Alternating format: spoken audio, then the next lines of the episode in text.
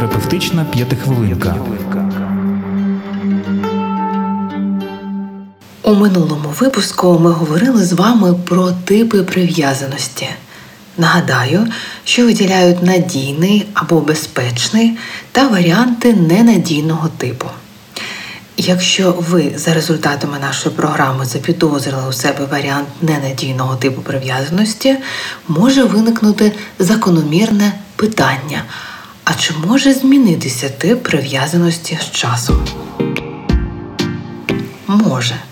Якщо вам пощастило зустріти партнера з надійним типом прив'язаності та будувати з ним стосунки, то це буде найвірнішим шляхом до зміни небезпечного типу.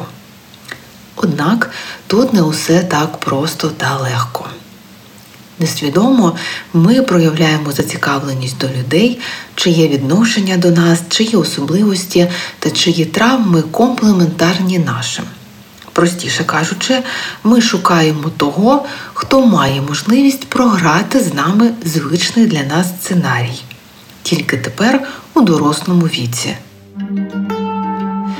Отже, тривожний тип відгукнеться на ту людину, яка не зможе давати однозначні прояви любові, а ось уникаючий, навпаки, буде намагатися втекти від близькості та прийняття. До того ж, мистецтво пропагує та оспівує зовсім не партнерські стосунки та надійну прив'язаність. Стабільність доволі нудна для зображення. Що робити та як підтримати себе на шляху до формування більш безпечного типу взаємодії? Ось декілька рекомендацій. Прийміть той факт, що усі люди різні, вони мають різний досвід та потреби. Конфлікти, непорозуміння, напруга у стосунках це невід'ємні частини живого спілкування.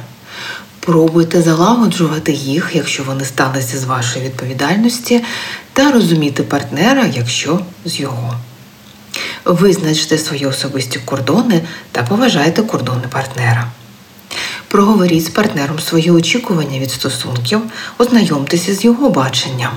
Разом сформуйте реалістичну картину вашого партнерства.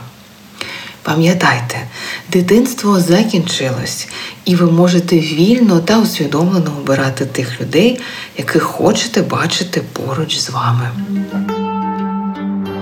У цьому також допоможе книга Енні Чен Теорія прив'язаності, ефективні практики, які допомагають побудувати стосунки з близькими. Вправи, рекомендації та поради роблять цю книгу добрим помічником на шляху самостійних усвідомлень та змін. Якщо самостійно вам не вдається отримати той результат, до якого ви прагнете, не забувайте, можна та треба коригувати прив'язаність за допомогою побудови відносин із психотерапевтом. Безпечні, сповнені довірою та розумінням стосунки у кабінеті терапевта це новий досвід для людини, що не мала відчуття безпеки в дитинстві. Це досвід по-справжньому цілющий. Тримайтеся, бережіть себе та до нових корисних зустрічей у ефірі. Психотерапевтична п'ятихвилинка.